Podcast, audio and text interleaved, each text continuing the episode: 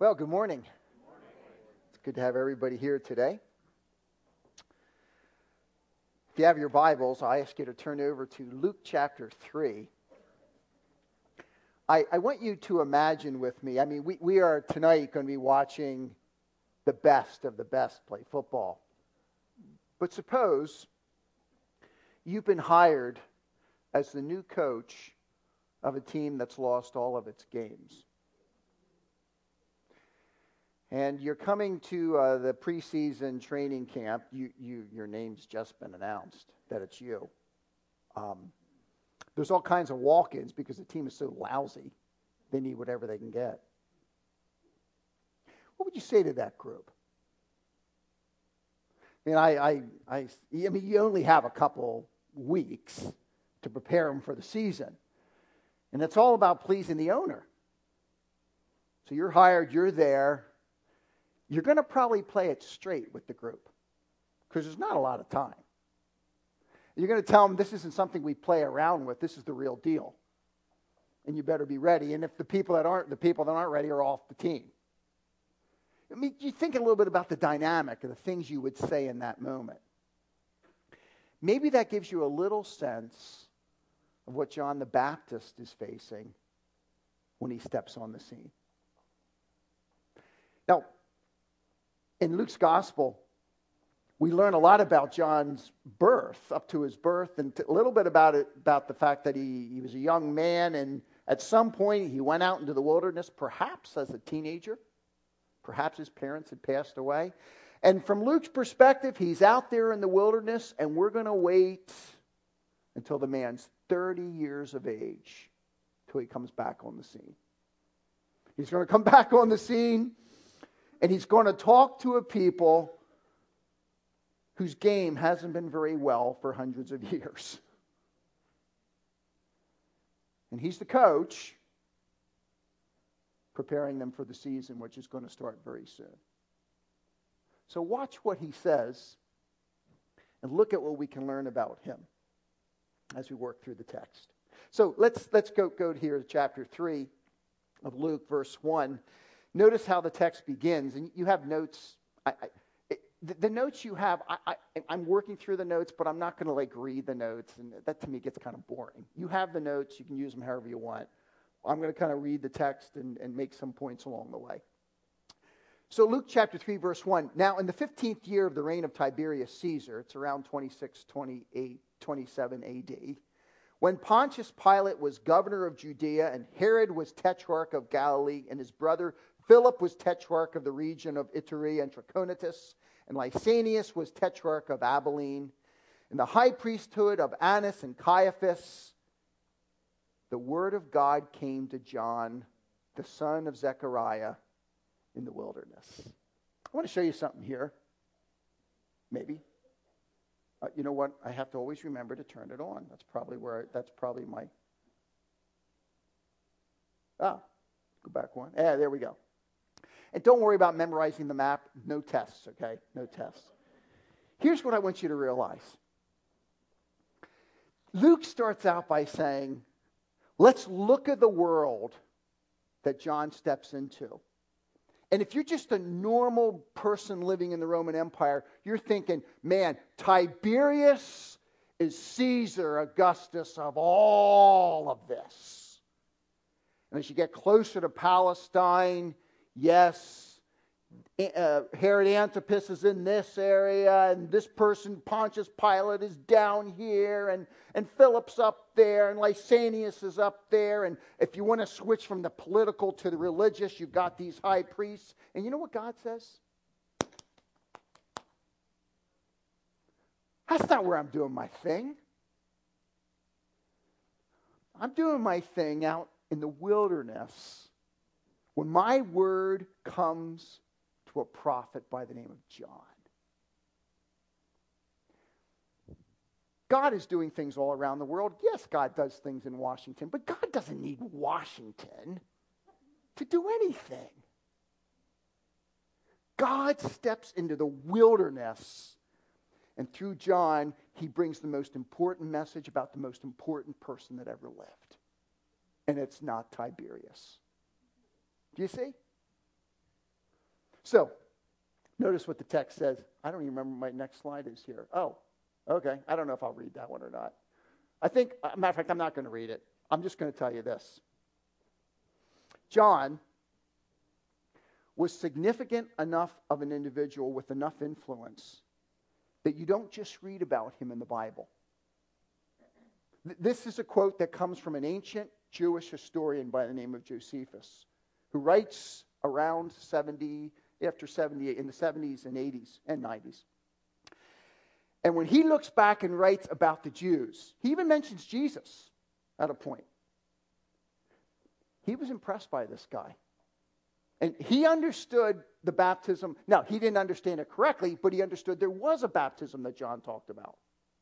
And all I, am not, like I said, I'm not going to read it. Just, I want you to know, John, out in the wilderness, I mean, can you imagine? He comes walking up, he's got a camel hair outfit on, a leather belt. What's he eat? Locusts and honey. I don't know about you. I was over in uh, China uh, about a year and a half ago with my son. I was over there teaching, and we were walking up in, in Beijing. You, they have this one road you go down, and they, they fry and put on a stick almost everything imaginable. I'm, not kidding you. I mean, there was nothing that you could imagine that wasn't on a stick. I mean, pretty gross looking, interesting things because they, they just eat it all. They eat it all. And so this guy's diet out in the wilderness was locusts, and I guess he would put honey on top and put honey on anything, I suppose.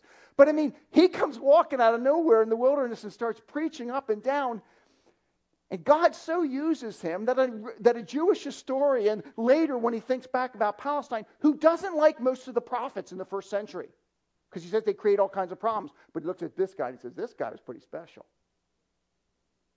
So it, it, it, it's interesting the kinds of people God can use. Okay, notice what the text says. Verse 3 He came into all the districts around Jordan, preaching a baptism of repentance for the forgiveness of sins. As it is written in the book of the words of Isaiah the prophet, here it is. The voice of one crying in the wilderness, Isaiah chapter 40. Make ready the way of the Lord, make his path straight. Every ravine shall be filled up, and every mountain and hill shall be brought low.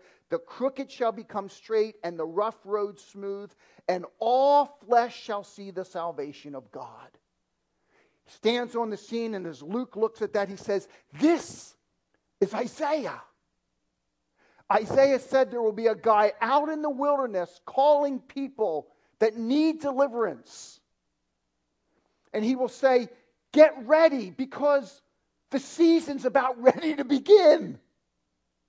And you got to be prepared. You prepare the way for that king. And that king, when he comes, when it's all said and done, he will turn the world upside down. Now, it began in his first coming, didn't it? We still await the second coming to put the whole story together. That's all true. But John says the season's about ready, man. If you're going to be on this team, you got to be ready. Let me um, take just a moment to talk through with you so that we're very clear about something, because it's very, very important. There are religious movements because they get this wrong, don't teach the gospel. It's very, very important. He mentions repentance, forgiveness, baptism, and fruitfulness in this passage. We're going to read about it. We're going to read about all those elements. Do you become a Christian by becoming baptized? Does God say you don't get into heaven unless you're baptized? You know there's some groups that teach that? But that's heresy, folks. You are saved by grace through faith alone. In the Bible, we sometimes will use the word faith, sometimes we'll learn we use the word repentance. They're flip sides on the same coin. That's all it is. But a person becomes a follower of Christ, becomes well, we would say born again, a Christian, whatever term you want to use, because they repent. And when they repent, the effect is that they're forgiven. And in the scripture, baptism is the occasion where people publicly declare that. Many of you have been baptized. Not to become a Christian, because you are. And you want to publicly say, you come, you go public, and you say, I'm a follower of Christ, and I want you guys to know it. Do you see? And the last element John's going to bring out in this passage is fruitfulness. Does Doug Finkbeiner ultimately go to heaven because he's a good person? No. Do religions sometimes teach that? Yes. Doug Finkbeiner repents. I turn from my agenda and what I want to his agenda and who he is, right? And, and, and when I turn, it doesn't mean I'm a perfect person. It just means I'm oriented in the right direction, right? I'm like, I'm going this way now. I was going that way, now I'm going this way. And it's all about Jesus and his forgiveness and who he is and what he can do in my life and following him. I, that's it. Re, I repent. I'm reoriented. That's it. But I'm not perfect. Good grief, I got miles to go. I'm reoriented. And at that point, I'm forgiven. But because I'm a new person in Christ, because I am now his, I began to walk with him. We were talking in Sunday school it's not perfectionism. We don't work, walk perfectly with Him, do we? What most of us do in our faith walk is this we go about three steps forward, then what do we do? Back pedal, sit down, look around, right? Do all kinds of things. Then we get reoriented. No, it's all about Jesus, and we move on again. But here's the point a true believer will manifest the reality of their faith in the way they live. There will be some fruitfulness in their life. There will be. And that's part of what John's going to say here. There is repentance, there is forgiveness. Baptism is an occasion to communicate that. And there is a lifestyle change, not perfectionism, a redirection and progress in one's life. So listen to what John says. Verse 7. He therefore began saying to the multitude who were going out to be baptized by him. Now, how do you like this for an introduction? They're coming out. Hey, did you hear about John? He's the, he's the prophet. Yeah, let's go out and hear it. This would be really great. I can't wait to hear his introduction. Thank you, folks. It's good to be with you here today. You brood of vipers, who has warned you to flee from the wrath to come? Well, that would explain the camel hair. you know, I mean, like, what are, you, what are you thinking with that whole thing, you know?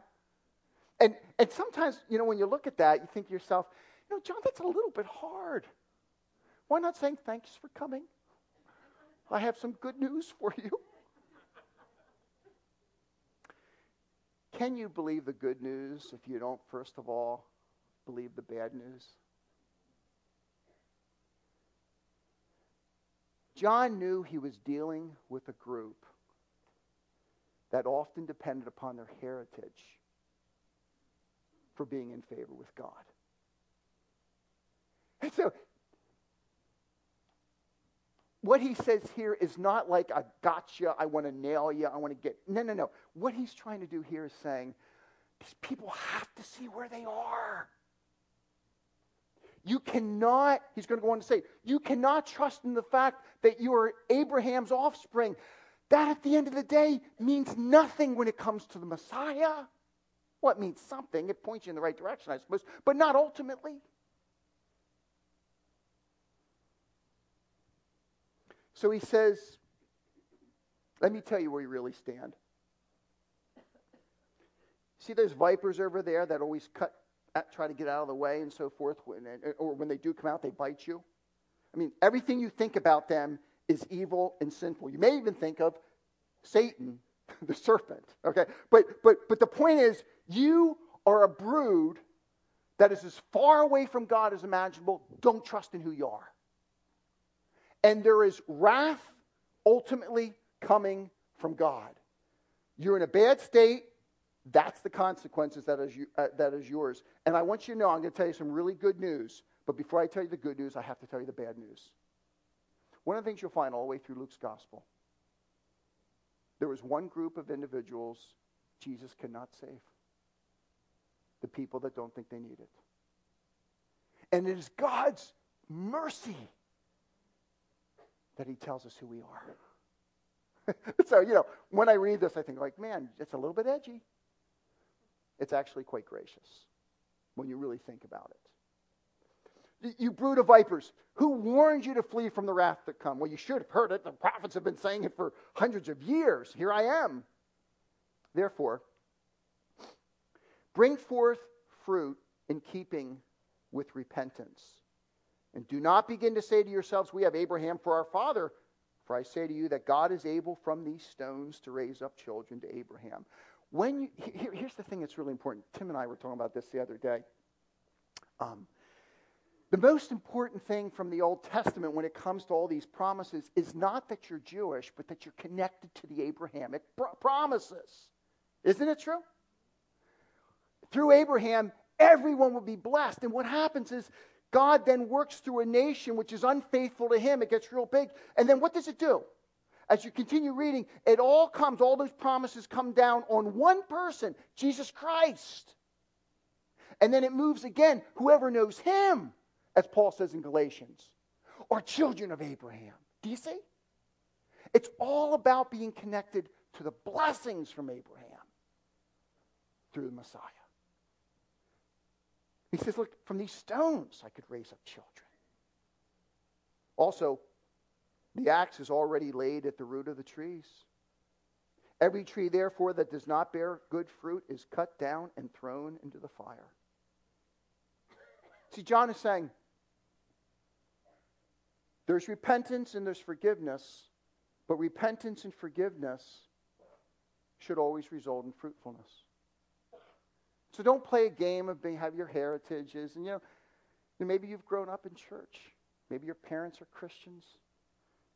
And you just kind of talk the line. It's, it's, it's, not, it's not the issue at the end of the day. It's what you have personally done with Jesus Christ. Repent. Be forgiven. Tell people about it. Proclaim it at a baptism. And live. Live as He's called you to live by His grace. Well, a lot of people are listening to this, and it's really fascinating. John the Baptist, after Luke 3, man, he's gone.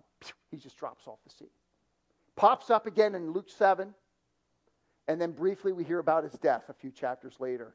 And in Luke's gospel, that's pretty much it.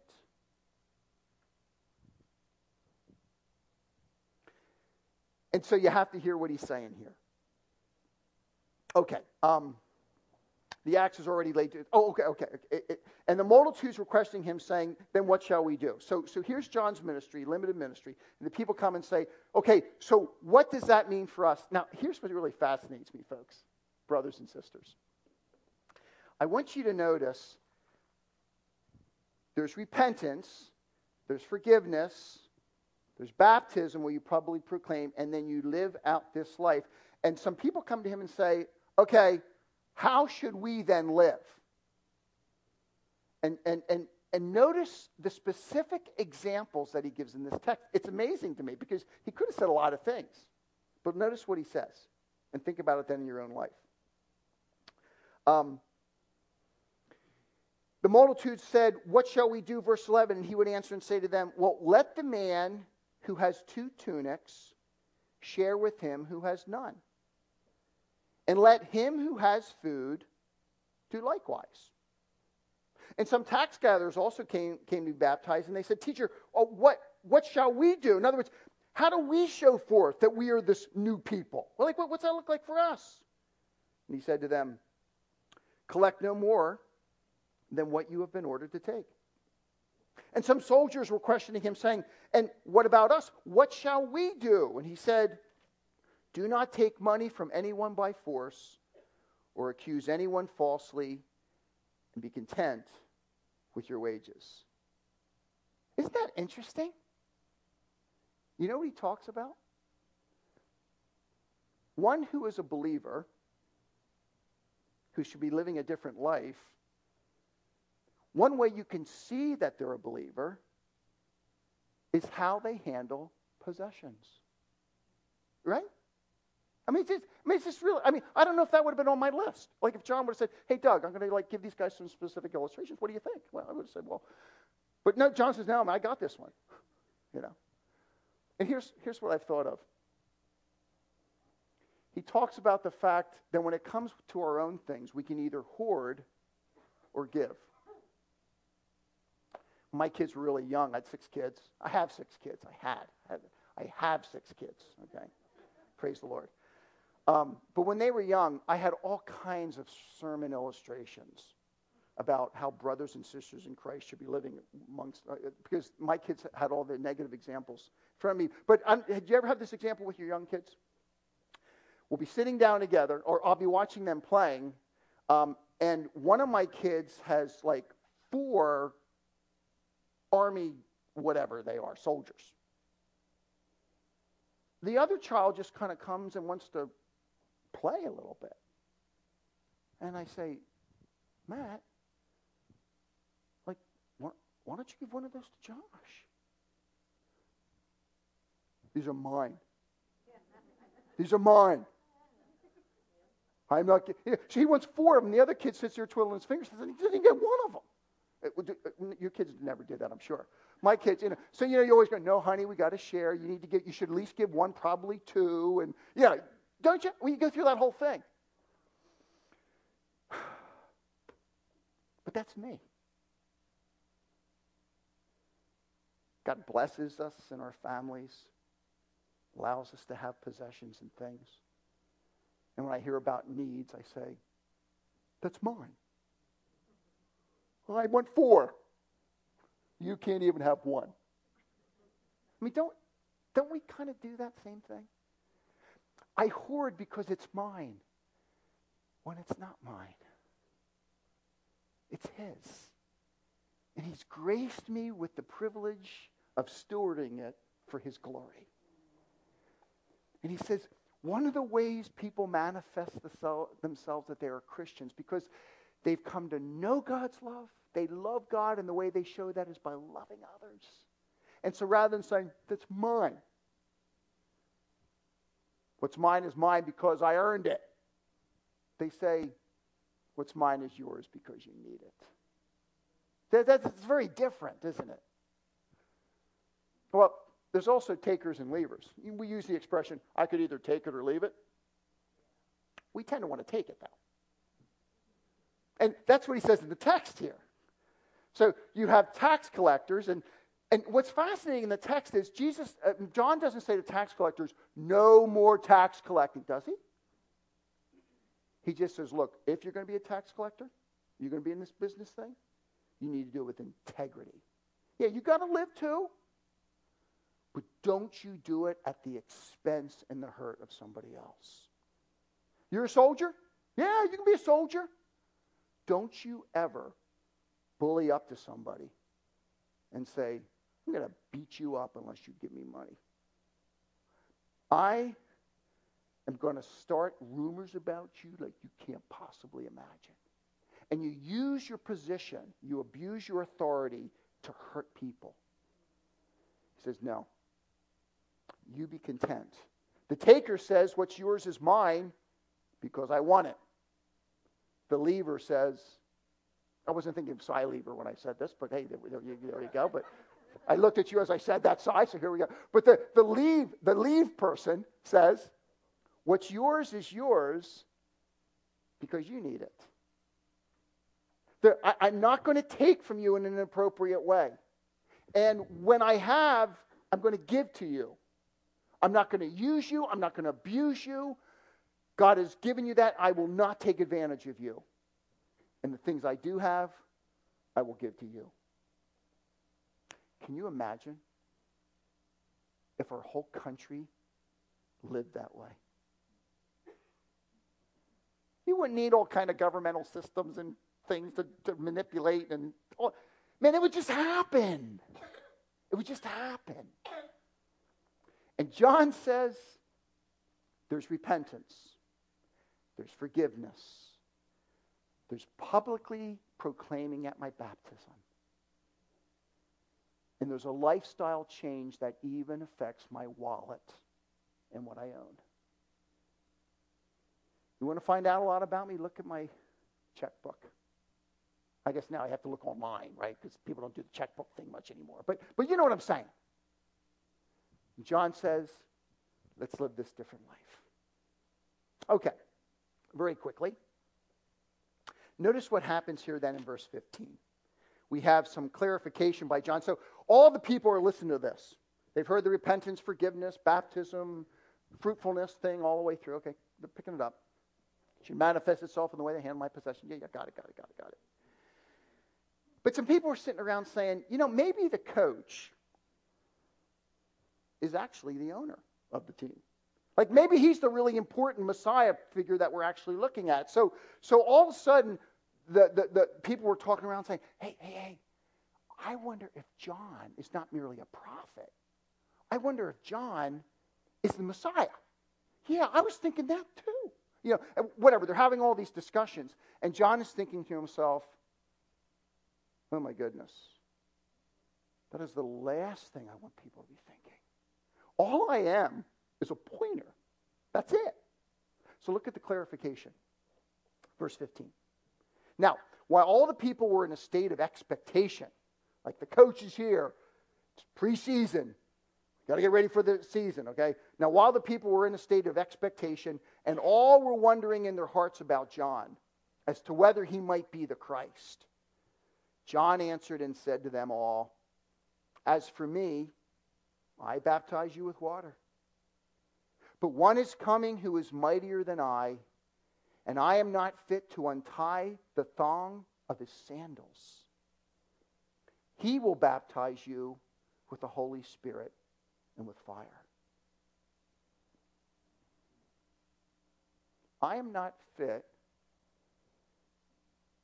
to even take off the thong on his sandals. You know, even slaves didn't have to do all that. John is saying, I am at best a coach preparing you for the season. You need to look for the owner. And it's not me. I baptize you with water. He will come. And all of those prophecies out of the prophets about the Spirit coming and changing you from the inside, He will do that.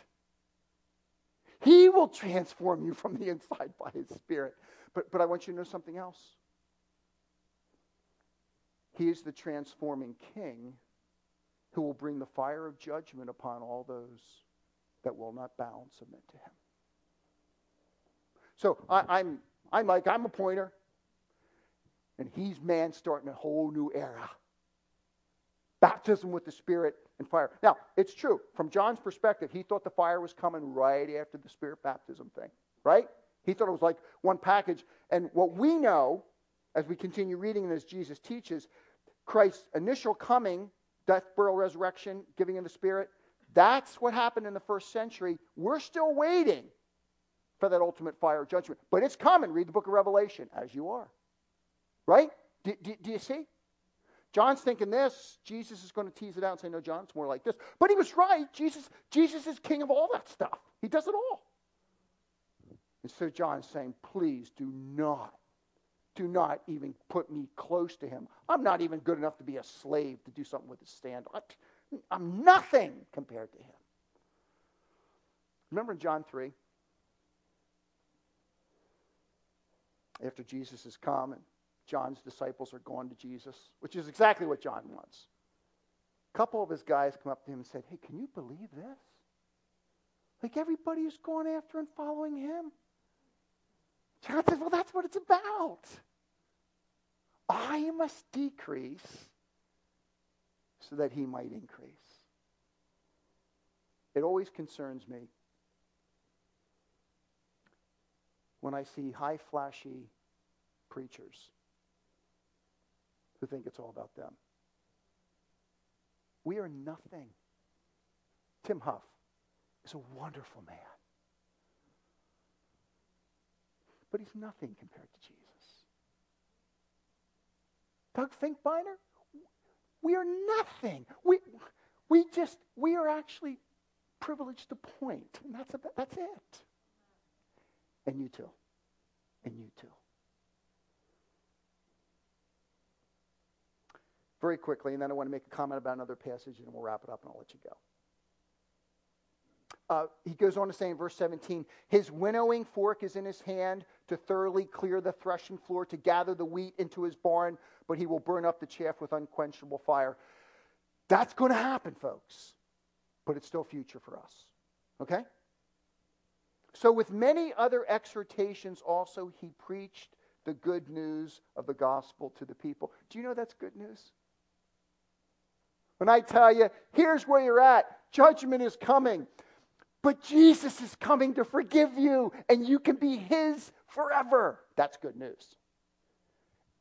And the good news is really good because you first of all hear the bad news. It's always the way it works. Look at verse 19. When Herod the Tetrarch was reproved by him on account of Herodias, his brother's wife, and on account of all the wicked things which Herod had done, He also he added this also to them all that he locked John up in prison. I, I want you to think about this, folks, because this is this is really important. His conclusion, very very important. Here's John the Baptist. John the Baptist is loving people by telling them the truth, right? I mean, John to come on the scene and say, "Hey, I want to use and abuse you," and which is what a lot of people do. John Baptist comes on the scene and says, "I am here to tell you the good news. You are a sinner who need Jesus. And in the process, Herod Antipas hears about this, and someone says, Well, you know, he's, uh, he left his wife and took another man's wife, and so and John says, Well, that, that, that's adultery. That's what it is. Well, well yeah, but he's, uh, uh, it's innocent. He needs to know the truth too. Right? He just, just declares it. Instead of Herod saying, Oh, Herod Antipas saying, Oh, what a blessing. What a blessing. John, thank you so much. I'm going to leave her, go back to my wife. Her. Well, what else have I done wrong so I might come to know your Savior? Not Herod Antipas, man. No way. He's saying that. Bum. I mean, he runs around with camel hair. Like, who's he think he is? He's another mouth. Put him in prison and kill him, which takes some time. And you know what we learned from that, folks? Luke is telling us God calls all of us to be pointers to Christ. Doesn't mean people are going to like what we tell them. And it doesn't mean we're going to have a long and glorious ministry. He is preaching about a year, maybe a year and a half, and he's put in prison. He's in prison for a year to a year and a half, and he's dead. All these great promises before he's born. Finally, 30 years old, he steps on the scene. He gets his chance. 31, he's in prison. 32, 33, he's dead. And if you're just living at that time, you're thinking to yourself, what a waste. But you know what Jesus said? in Luke chapter 7? Of all those born of women, there has not arisen a greater than John the Baptist. Because he pointed to Jesus. Do you know what that verse goes on to say in, in Luke 7? I love it. I love it. The next verse, the next part of the verse says this. Jesus says, But he that is least in the kingdom is greater than he. Do you know I'm greater than John the Baptist? Why? Because my character is so much deeper and richer, and I've been through so much more than him. No way! No! John could point to Jesus more clearly than all the prophets before him. And Doug Finkbinder and you, we get to point to Jesus more clearly than John the Baptist. Our greatness is bound up and our ability to point to Jesus. Whether I have a year ministry or a 30 year ministry, it doesn't matter, does it? What matters is that I point to Him. So, Get ready. Submit to Him alone. And as Carmelo was saying in his prayer, we're still telling people to get ready. John the Baptist said, Get ready. And you go to Luke chapter 24, and after Jesus' death, burial, and resurrection, Jesus says, Look, the scripture is forgiven. It is written that I must suffer, that I must resurrect, and that forgiveness from sins through repentance will be preached to the nation. Get ready. And you continue reading in the book of Acts, and again and again, Peter says, Get ready. So I don't know where you are here today. I, the vast majority, I believe you're followers of Jesus Christ. But, folks, let's don't play with it. If you don't know Christ, we call you to repent. That's what we call you to do. Stop going your own way. Know the joy of being a, a, a Christ follower. Repent. And if you have, you're forgiven. Then why don't you tell somebody about it?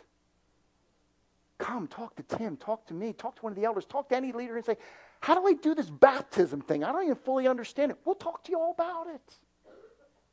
Be ready. And then, believer, let Jesus touch every area of your life and say, I want to be fruitful for your glory, even with my checkbook. Submit to Him alone and then get out of the way. John the Baptist fulfilled his ministry and stepped away. Because it's not about any one of us, it's all about him. And yet he privileges us to point to him, to talk of him, to share him. So, my advice is get ready and get out of the way. It'll be the most significant thing you ever do, do by His glory, for His glory and by His grace. Father,